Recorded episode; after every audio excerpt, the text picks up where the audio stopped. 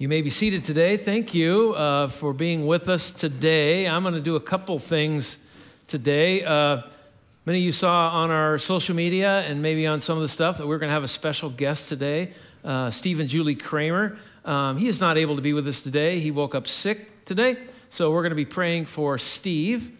And uh, how many uh, know that uh, when you get a call 6:30, it's like, "Hey, I'm not going to be there. You're on." It's like, "Okay, Jesus." I am available.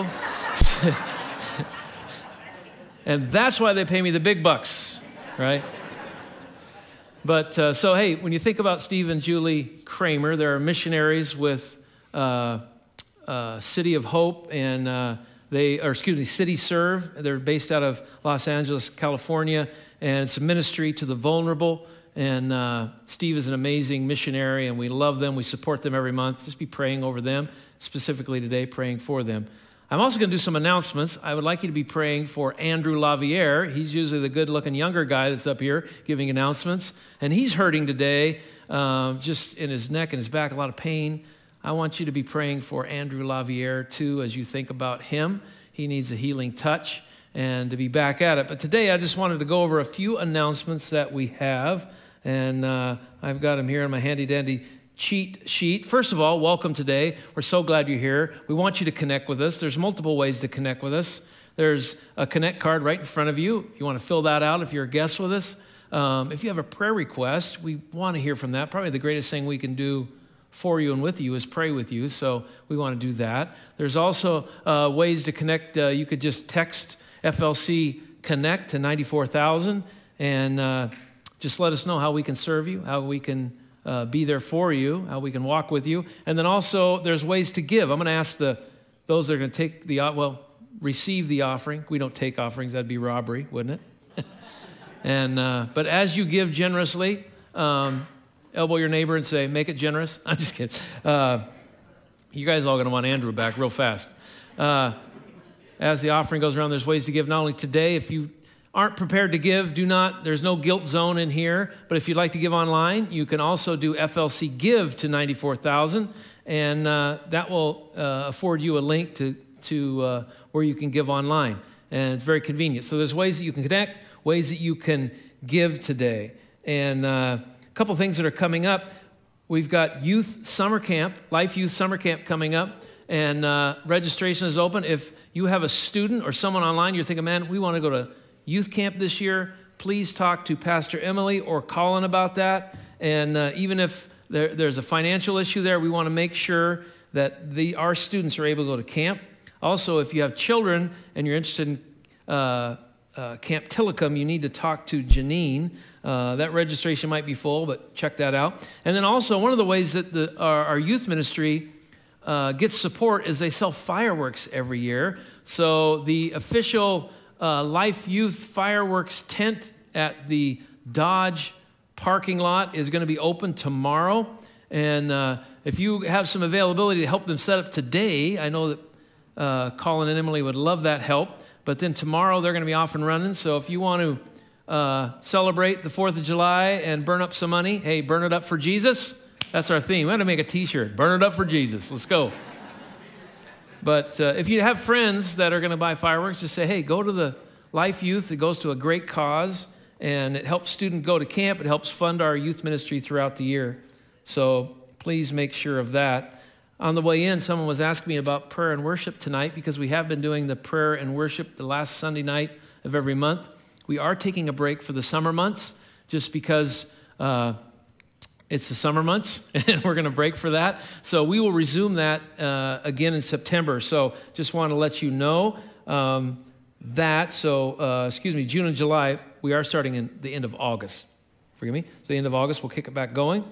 And then every year, we usually have something we call Church on the Lawn, where we actually go out and we have church outside on the lawn. And this year, it's going to be the last Sunday of July, kind of shaking it up a little bit, kind of a midsummer um, celebration. We're going to have uh, everything out in the lawn and a great lunch to follow. And so plan on being a part of that, but mark your calendars for uh, that in July. And then uh, that is going to be a lot of fun and it's going to be outside. Yeah, so that's what you need to know about that. Uh, before I jump into this amazing message that God put on my heart at 6:30 this morning, um, I'd like to have uh, some friends come up right now. Uh, Nick and Jillian Willis and Lucy, you come with them because they're, they've got one of their beautiful daughters with them. Um, and uh, love this family, whichever way you can make it up here. And Sadie and Evie might be in kids, life kids. So they're a three girl family. I love it. Let's get right over here. And uh, so, Jillian and Nick and Lucy. Sadie. Sadie. Sorry, got you wrong. I'm sorry. Wow, that's great. Well, don't leave because of that. Leave for another reason. No, just kidding. So uh, maybe you recognize these faces. They've been a part of our faith community for a while. And uh, Nick being a professor at George Fox and now a consultant. And uh, we love that. Jillian is women's ministry, author, speaker, worship leader. You do a lot. And uh, gifted, gifted people, people of prayer. But God is uh, transitioning their lives to Houston, Texas. And uh, so, yeah, I was like, yoy. Hey, it's a dry heat. No, it's not. It's, it's very humid. So, um, but God's leading you there. I was just, I was thinking about you guys when I was listening to that, that song today. I'm available. I know that's how you live your life. You're available to his direction. And when I was talking to these guys and say, hey, this is our last Sunday, I say, you know what? We don't like to lose people, we like to launch people. And when you make a big transition, some of you know that when you make a major move, you're just hanging on to Jesus, going, okay, he's going to work this out. God's working all the details out, but I just ask for the privilege to be able to pray over you. And I want us as a church, a faith community, it's been such a privilege to have you be a part of us and, and an honor to have you, you know, worship with us and to be a part of our ministries. And so as this new chapter opens for the Willis family in Houston, Texas, I want you to know you got people here that love you and going to be thinking about you and praying for you. Okay? So would you just stretch your hands this way? Let's pray over the Willis family right now. Jesus, I thank you, God, uh, for this family. Lord, I thank you for the ministry that comes out of this family and the lives that are touched. And Lord, we know that when you direct our steps, that is the best place that you're going to lead us and you're going to guide us. And I know this family is one that is led and guided by your spirit. And so, God, we just pray over them right now that you'd work out every detail. God, as they make this transition, thank you, God, for selling houses, for houses that are being purchased. God, I just pray that you would work out every detail. Here's what I love about you, Jesus, is your will is always 360 degrees. And if you're going to make a move in one area, you're going to work out every detail, and they're going to be able to trust you. But God, as fellow faith community, as friends, as people that love this family, we pray a blessing over them. We pray, God, that their greatest days of ministry and family are yet ahead of them. And when they land in Houston, that's just going to be a whole new chapter. And they're just going to sense that open doors and the paths straightening out, and they're just going to sense your leading and your guiding. So, God, we thank you for this time that we've had with this family. We thank you for who they are, and we thank you for what you're going to do in the future.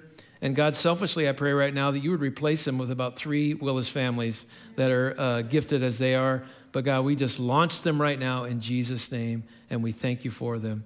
And everybody said, Amen. Amen. Amen. Hey, we love you guys. Thank you so much. Thanks for letting me do that. God bless you. God bless you, Nick. Lucy, it's not you, it's Sadie. I wish I had Evie up here. Now, Evie's the one with the, that doesn't like me, right? She's. Uh, she, she loves me, but she's got that face that says, I don't like you. I love it. Um, it's an internal love. There you go. That's great. That's great. Wow. Well, uh, thank you for that. Uh, what, a, what a great opportunity uh, as a family and uh, as a faith. I want to talk to you today, and I say this all the time I don't, be, I don't believe in random acts. So God has his hand on this message today, and God's orchestrated this. And we are in the series on uh, the characters from God's Word, great lives from God's Word. And the last several weeks, we've been talking about the Apostle Paul and started out as Saul. You might remember we started that, and Saul was one rough character, a very difficult person that God completely changed his life. We had uh, uh, Ray and Linda Noah here that talked, really uh, gave a modern example of incredible church planting and raising up pastors in um, not only Ethiopia, but uh, several other places in Africa there. And God, God uh, has led us through that. And then, then last week we talked about uh, the waiting that, that happened in Paul's life before he got launched into ministry. And so today I want to talk to you about peace in the storm. Peace in the storm. Because one of the things that we see in Paul's life is that uh, God used storms to shape and direct his life in incredible ways. He was probably one of the most effective church planters, scripture writers, theologians that we've ever seen. But if you look at his life, you go, man, how does one man pack all that kind of conflict, if you will, all that, that uh, uh, friction, if you will, all that, that storms and, and see it turn. But, but we know this much is that there's no life that's a storm free life. We could probably have a testimony time right now, right? And uh, here's what I found no matter what I go through, if I stay in the process and trust God, God's purpose is going to come through. That's the difference about being a faith, a person of faith, a Christ follower.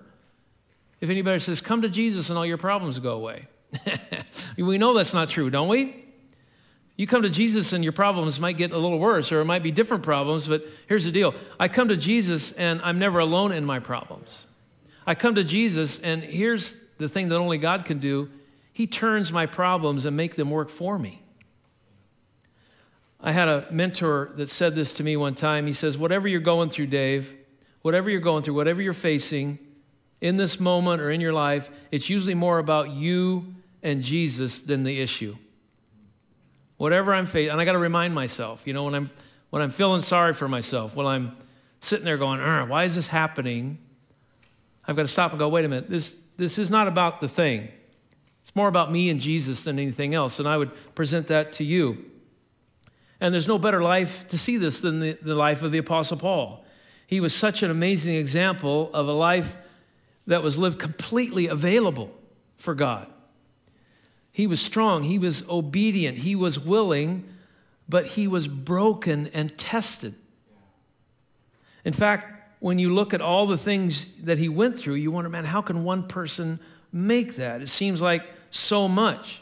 I don't know if you've ever felt that way, but you kind of go, hey, my quota is full for pain and life, right?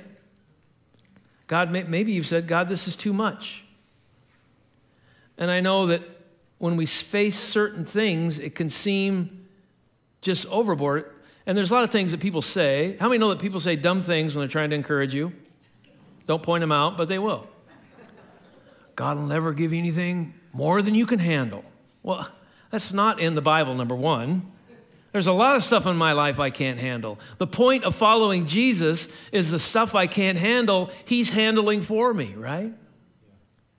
So I want us to look in the book of Philippians because, again, we're, we're in this challenge. Every character, as Clint and I process through this, we're going, how do we, how do we compact one of these incredible lives? How do we compact great lives in God's Word? Each one of these lives could take months to really extricate all the things out of them. But when we look at Paul's life, we, we, we've got to kind of take a look. So we looked at kind of pre Paul, which was the Saul years. We talked about the pre ministry waiting period that he was in.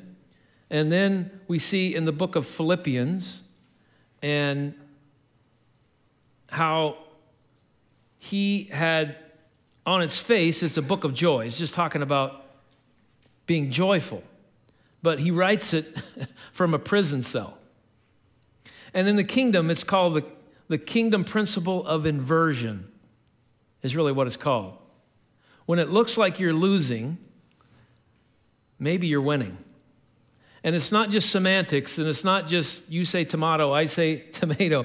It's you see through that Jesus' teaching, and we see all the way through the New Testament that Paul is able to say, and this is an example, he says, When I am weak, what? I'm strong. When it seems like I'm losing, guess what? I, this might be a win for me. And I don't know if you've ever thought in life or taken a moment to step away from whatever you're facing. Said, what if I've got it all wrong? Would I, would I respond differently to this trial? Like, bring it on. This is going to do good for me. I wish I could say that I always had that intestinal fortitude to be able to, or that, that biblical perspective to say, hey, this, challenge, this challenge, bring it on because I know it's going to make me stronger. But Paul comes to understand that just because it hurts doesn't mean that God isn't there. and you don't have to understand a storm to benefit from it. So let's look at Paul's dream. Paul had a dream. If, if you take all his writings and you listen to the way that Luke wrote about him in the book of Acts, you see that in his heart, in his dream, his dream was to take the gospel to the city of Rome. Rome was the center of the world. Rome ran the world, the, the, the Roman Empire, everything right there. He said, if I could take the gospel to Rome and, and establish the church in Rome, it will change the world. He had preached in Antioch. He had preached in Athens. He had been in Corinth. He had been in Philippi. He had established churches in all these places. He had developed pastors. He had discipled leaders. He had impacted cultures. But he has this dream to preach to the people of Rome. Now we know that Paul was his Roman name. He's got a citizenship that's benefited him because he's a Roman citizen. But Paul is thinking strategically here. And his dream, he's wondering, how can I pour my life out to be most effective? And he's like, I've got to take the gospel to Rome. And about this time, he encounters a storm of epic proportions. On his way to do this, he goes back to Jerusalem, and the Jews find him, accost him, if you will, arrest him, pretty much try to kill him for the most part. The Romans guard, guards had to come in and rescue him. And it takes two Roman governors really to keep him from being turned back over to the Jewish authorities. And he appeals to Caesar, and that takes him to Rome. And if you read the story about this incident, even in the storm of the storm, as he's going to Rome, he like encounters a storm. he's got a storm within a storm. Anybody have that story? You know, it's like I'm going through this, and now I'm not only going through this, but I have a storm within the storm. That, that's what happened to Paul. But he finally gets to Rome, and he's a prisoner. And he writes to the churches from that cell. This Philippians type letter is the letter that we read as he's sitting in this prison cell. In fact, we call these letters the prison epistles. Epistle just means letters. And when you read Philippians, you can't help feel the joy. I mean, Philippians is a book of joy. It's a, it's a book of purpose. It's, a, it's a, a book of hope. And isn't that crazy that we're getting all this dripping joy and hope and purpose, and here he is in a jail cell? It's the kingdom principle of inversion. And I'm going to read Philippians 1 12 to 29. I'm going to read it out of the message translation. And this is his report. And he says this I, I want to report to you, friends, that my imprisonment here has had the opposite of its intended effect. Instead of being squelched, the message has actually prospered. All the soldiers here and everyone else too found out that I am in chains because of the Messiah. That piqued their curiosity and now they've learned all about him. Not only that, but most of the Christians here have become far more sure of themselves in their faith than ever, speaking out fearlessly about God, about the Messiah. And then down to verse 29, it says this There's far more to this life than trusting Christ, there's also suffering for him. And the suffering is as much a gift as the trusting. Isn't that interesting? The suffering can be a gift. And it's not this guy that's just writing some philosophical prose about, you know, sometimes, I mean, he is in the middle of it, right? You ever know when somebody talks from personal experience, when you know the road they've walked and they're telling you from their story, from their experience, that carries some weight. We also know the people that just like to talk and have to know it all, but they've never walked it, and they, it doesn't carry much weight, does it? But Paul knows what he's talking about. And living a life of purpose is going to clu- include things we don't understand. It just will. A life of purpose is, however, a place where we can see God do things that only He can do. We don't make it happen, He does. There are times, and like I said, we, Don't have to go back very far, maybe into our life story, and to be thinking where God has brought us from, where God is taking us to. You think about this and you say, man, in that season of my life, God was closer to me than ever before. Now, we don't want the difficulty or the trial, but how beautiful is it when you know that you know that God is just with you? When you know that God is just with you. The scripture says, The thing that I feared most came upon me. I don't know if you've got one of those, the thing I fear most lists. You ever got situations you go, Well, I could never go through that? You, you see friends go through something, you name it, the, the, the tragedy, the difficulty. Well, I could never go through that. But there are times when we realize, man, we're going through that. And you see God be closer than ever before. You experience God on a whole new level. You experience His care and His covering.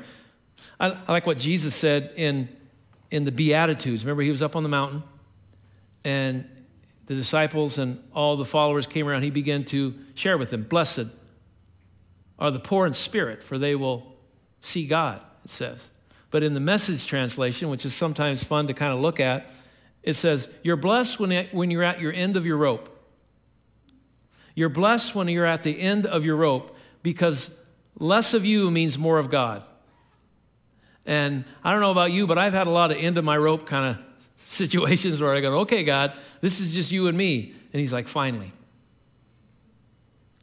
So Paul says of this difficulty, this, I mean, he's been imprisoned, he had this dream, but he said what they thought would stop the gospel only increased its effectiveness. I love that. Now, who wants to be in chains? Paul didn't want to be in chains. He's a man, he's a strong leader. I mean, you look through the, the scriptures, you see he's strong.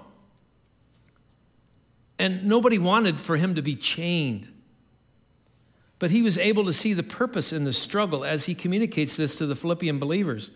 The result of the suffering was greater than he could have accomplished doing things his own way. He had a plan. He was going to come in to Rome, like most places. Like we see him go into Antioch, we see him going into Philippi, we see him go into Athens, and he's going to establish a church. He's going to find some people to begin to share the gospel with. He's going to find some converts there. He's going to begin to teach them. At one place, he spent two years just building up, pouring into 12 disciples. I don't know if you knew that, but Paul actually took a moment in time where he took 12 leaders and just poured into their life for a two year period, similar to what Jesus did, and, and he raises up the church that way. But this is a completely different kind of church plant. He goes, I got an idea. Let's plant a church, and I'm going to put you in jail first and chain you up. I say no, right? There are things that we're going to go through that will bring about greater closeness to God than if it happened according to your own plan. But it's a life of purpose. A life of purpose, but it's hard. And look what's happened to him the struggle, the pain, the confinement. But he's able to say, there's far more in this life than just trusting Christ. There's also suffering for him, and the suffering is as much a gift as a trusting. That word for suffering also can be translated difficulty, can also be translated tribulation or trouble. It's all the same Greek word. And the Greek word for suffering or difficulty or tribulation is the Greek word thalipsis. It's kind of fun to say. Thalipsis, and it means under pressure. Pressure.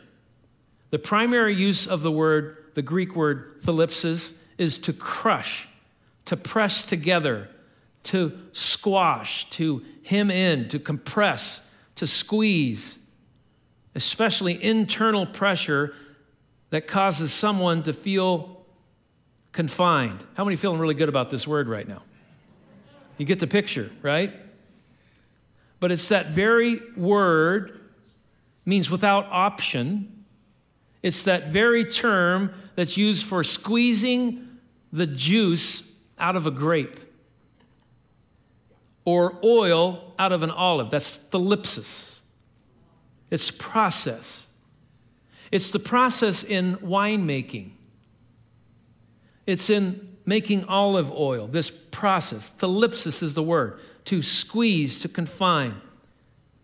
And he uses this word picture. Now, I have here today um, some grapes. Don't you love an illustrated message, right? And uh, I've done this before. Some of you go, we've heard this. I know you have. Um, but it's, it's such a great illustration. Even as I was thinking about this, it encouraged me.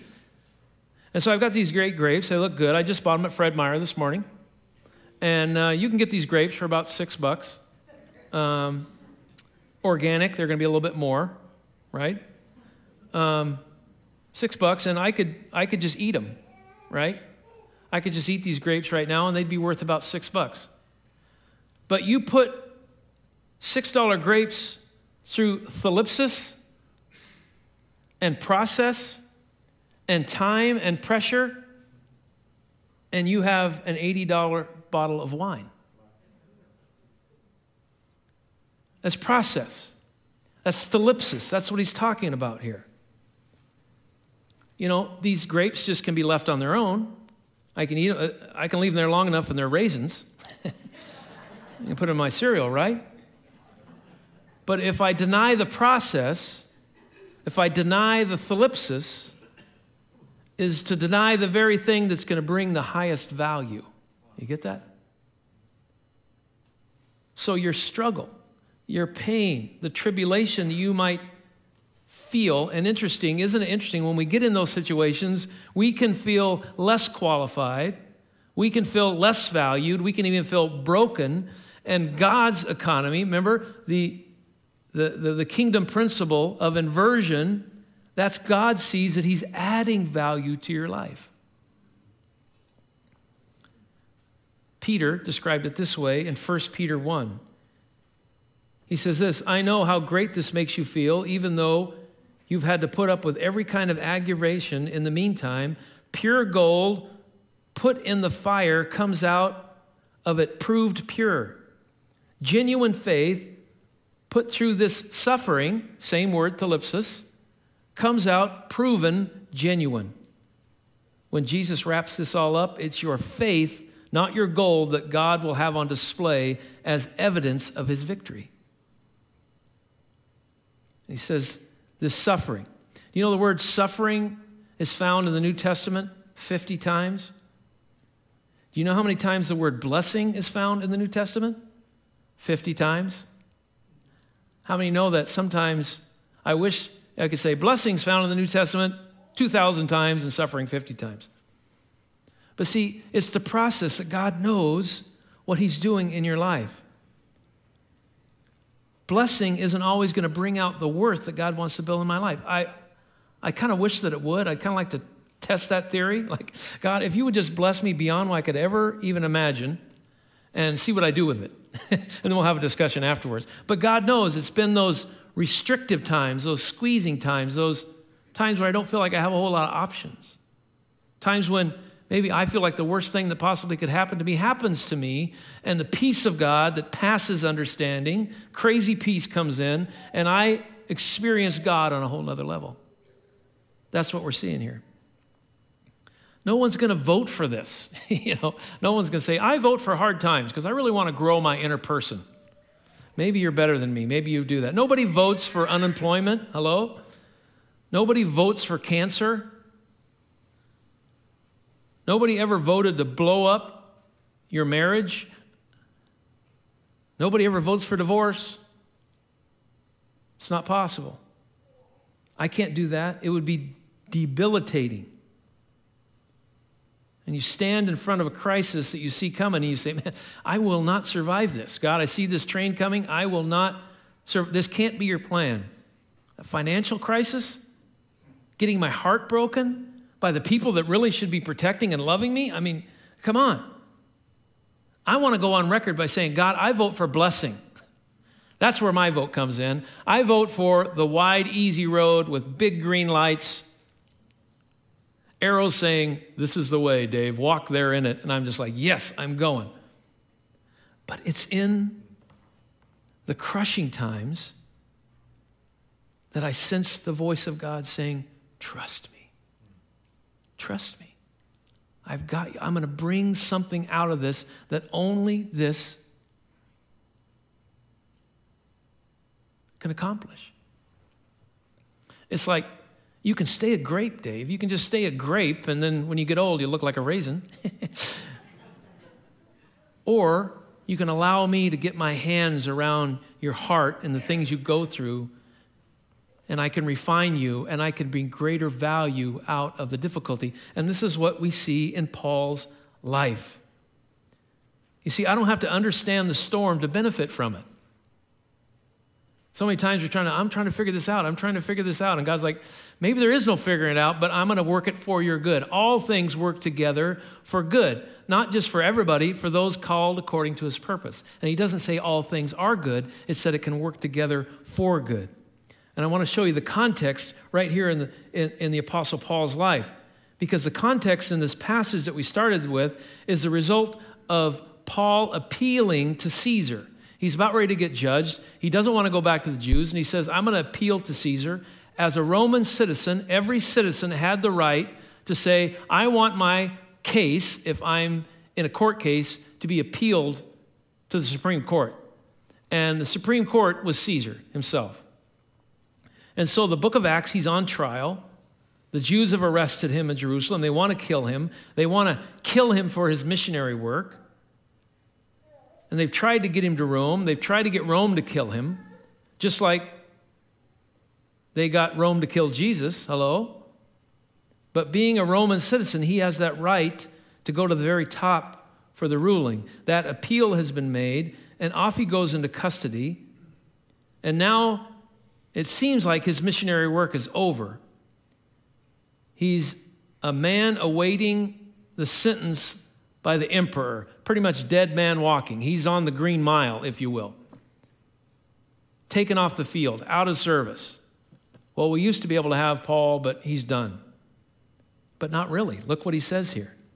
Church history and scholars agree that once in Rome, and once Rome had put him into custody, and being available to live, the, the, the, church history says in the book of Acts, we see that he was able to live in a rented house, but he was under house arrest, but he was in custody by the imperial guard. And you might remember the, the imperial guard or the Praetorian guard was like the special forces of the Roman army.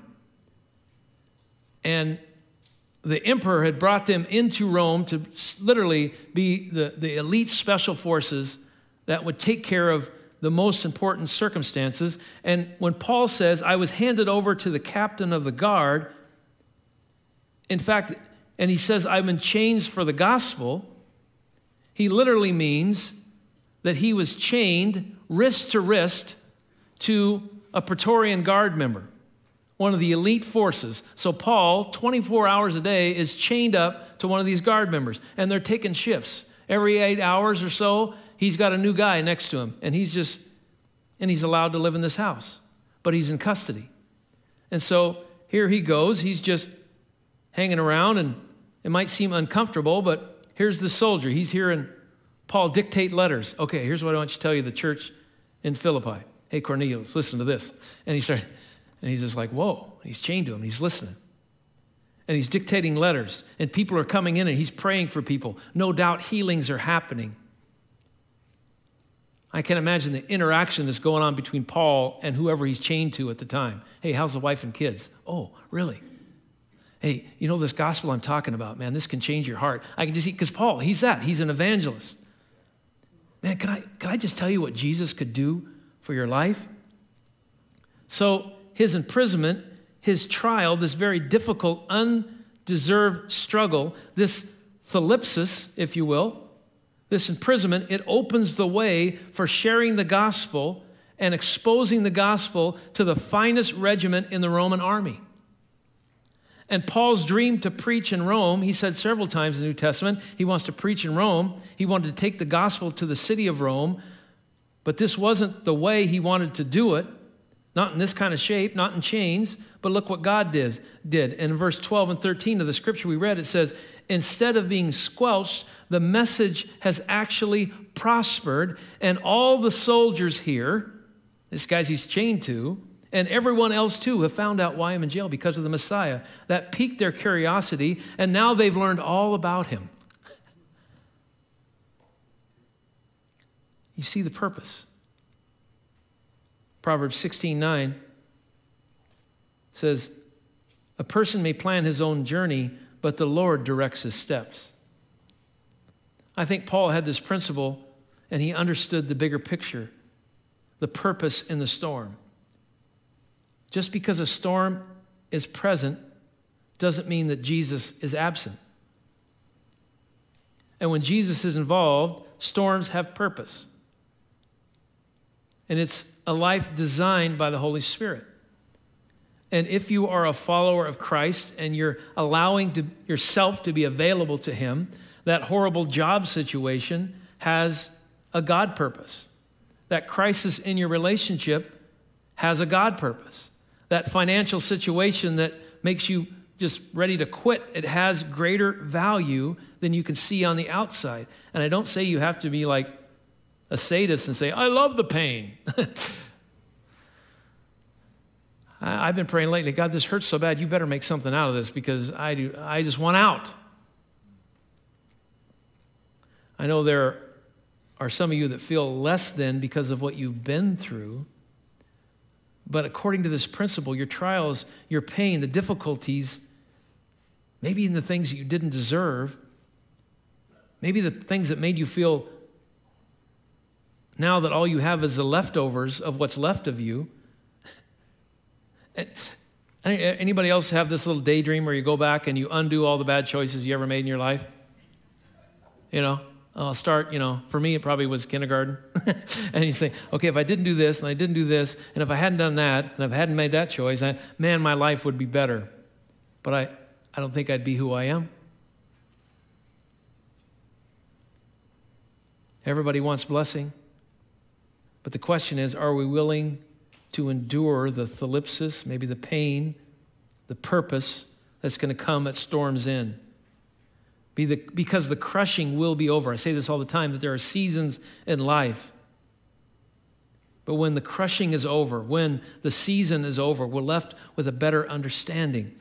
Psalm 34 18, the Lord is near to the brokenhearted and saves the crushed spirit. I'm going to close with this. Hannah's going to come up and play for a moment, but I just want to, the, the message today, and Again, God has orchestrated this for you today. Don't let the presence of the storm make you doubt the presence of Jesus.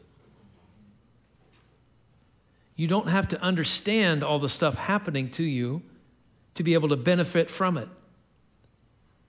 And the very thing that you're facing right now, or next month, or next year, it's going to be more about you and Jesus than it is ever going to be about the issue. It's going to be more about what God is doing in your life than it ever is going to be about that situation.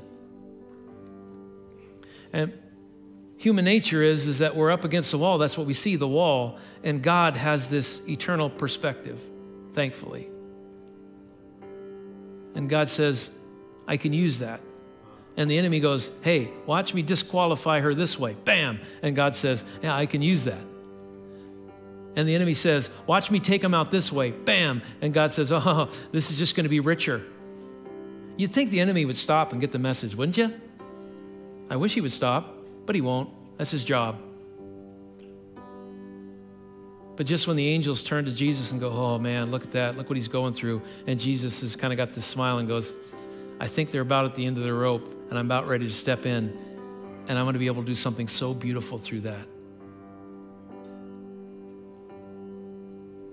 That's what the Apostle Paul discovered. That's what he lived. Church history tells us that he died in Rome. He died for his faith, but not before he had established the church in the most incredible way in Rome. Not before he had interjected Jesus into the most exclusive guard, Praetorian guard in Rome, permeated through there. that they had been chained to the Apostle Paul. They had been experiencing Jesus as only he could express it. How many lives can't imagine the ripple effect that began to happen? And I think once Paul got to heaven and he looked down and he went, Oh, that's what that was all about. And then he began to see the change happen and how the church began to expand. And here we are today, over 2,000 years later, saying, Thank you, Jesus, for doing it your way. And I think when we get to heaven, I'm, even though the stuff that I wish I could go back and change, I'm going to come before Jesus and I'm going to have that aha moment and I'm going to say, Thank you, Jesus, for doing it your way. If I'd have had my way, I'd have been a wrinkly grape. But thank you, Jesus, for making me a fine bottle of wine. Mm-hmm. That's why he put me in Yamhill County. Mm-hmm. that you just heard the extent of my wine knowledge right there.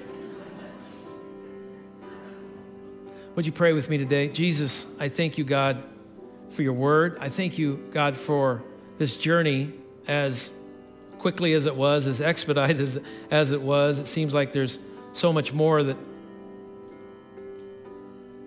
that we need to say about his life, but just the fact that you were there through every place and space and you worked through every storm and the storms within the storms and the struggles. Uh, we, we become in awe at someone like the Apostle Paul that goes through so many things and still stands. But God, there are things that in our own lives that don't seem to make sense, that thlipsis, that crushing, maybe that limiting, maybe that,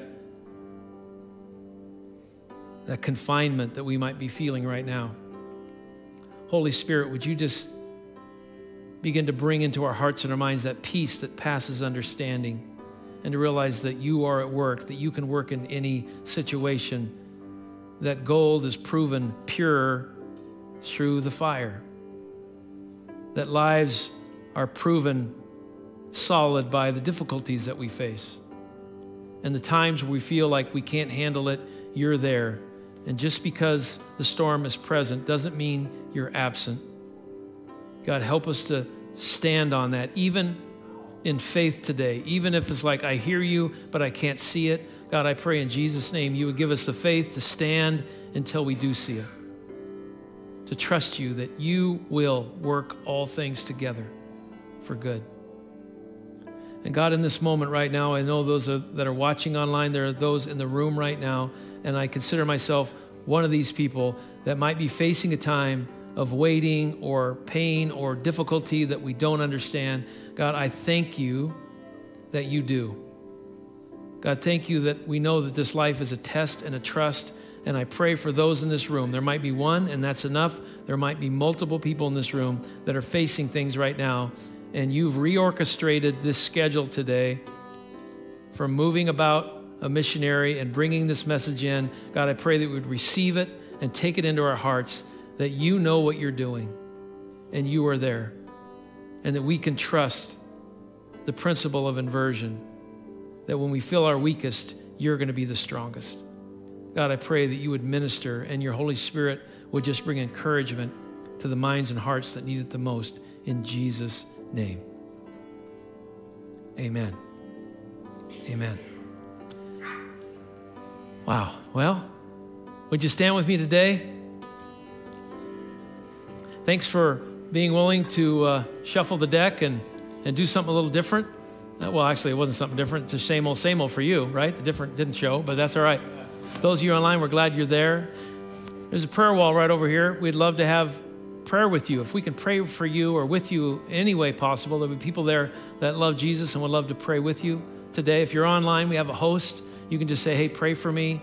Give us your information. We'd love to do that. But God knows. God cares, and according to his word, he still has a plan for your good. Know that today. Until I see you again, I pray that God would bless you and keep you I pray that He would turn His face towards you and shine His countenance on your life and give you peace. In Jesus' name. Amen. God bless you as you go live the life.